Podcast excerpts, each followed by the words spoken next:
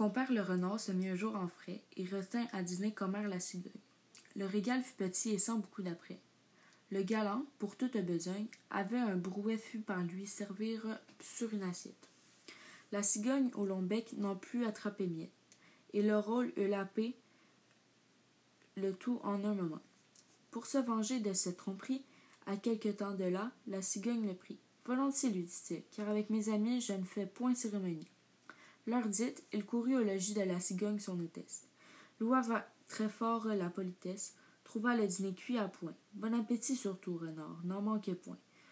Il se réjouissait à l'odeur de la viande, mise au menu morceau, et qu'il croyait friande, on servit par l'embarrassé.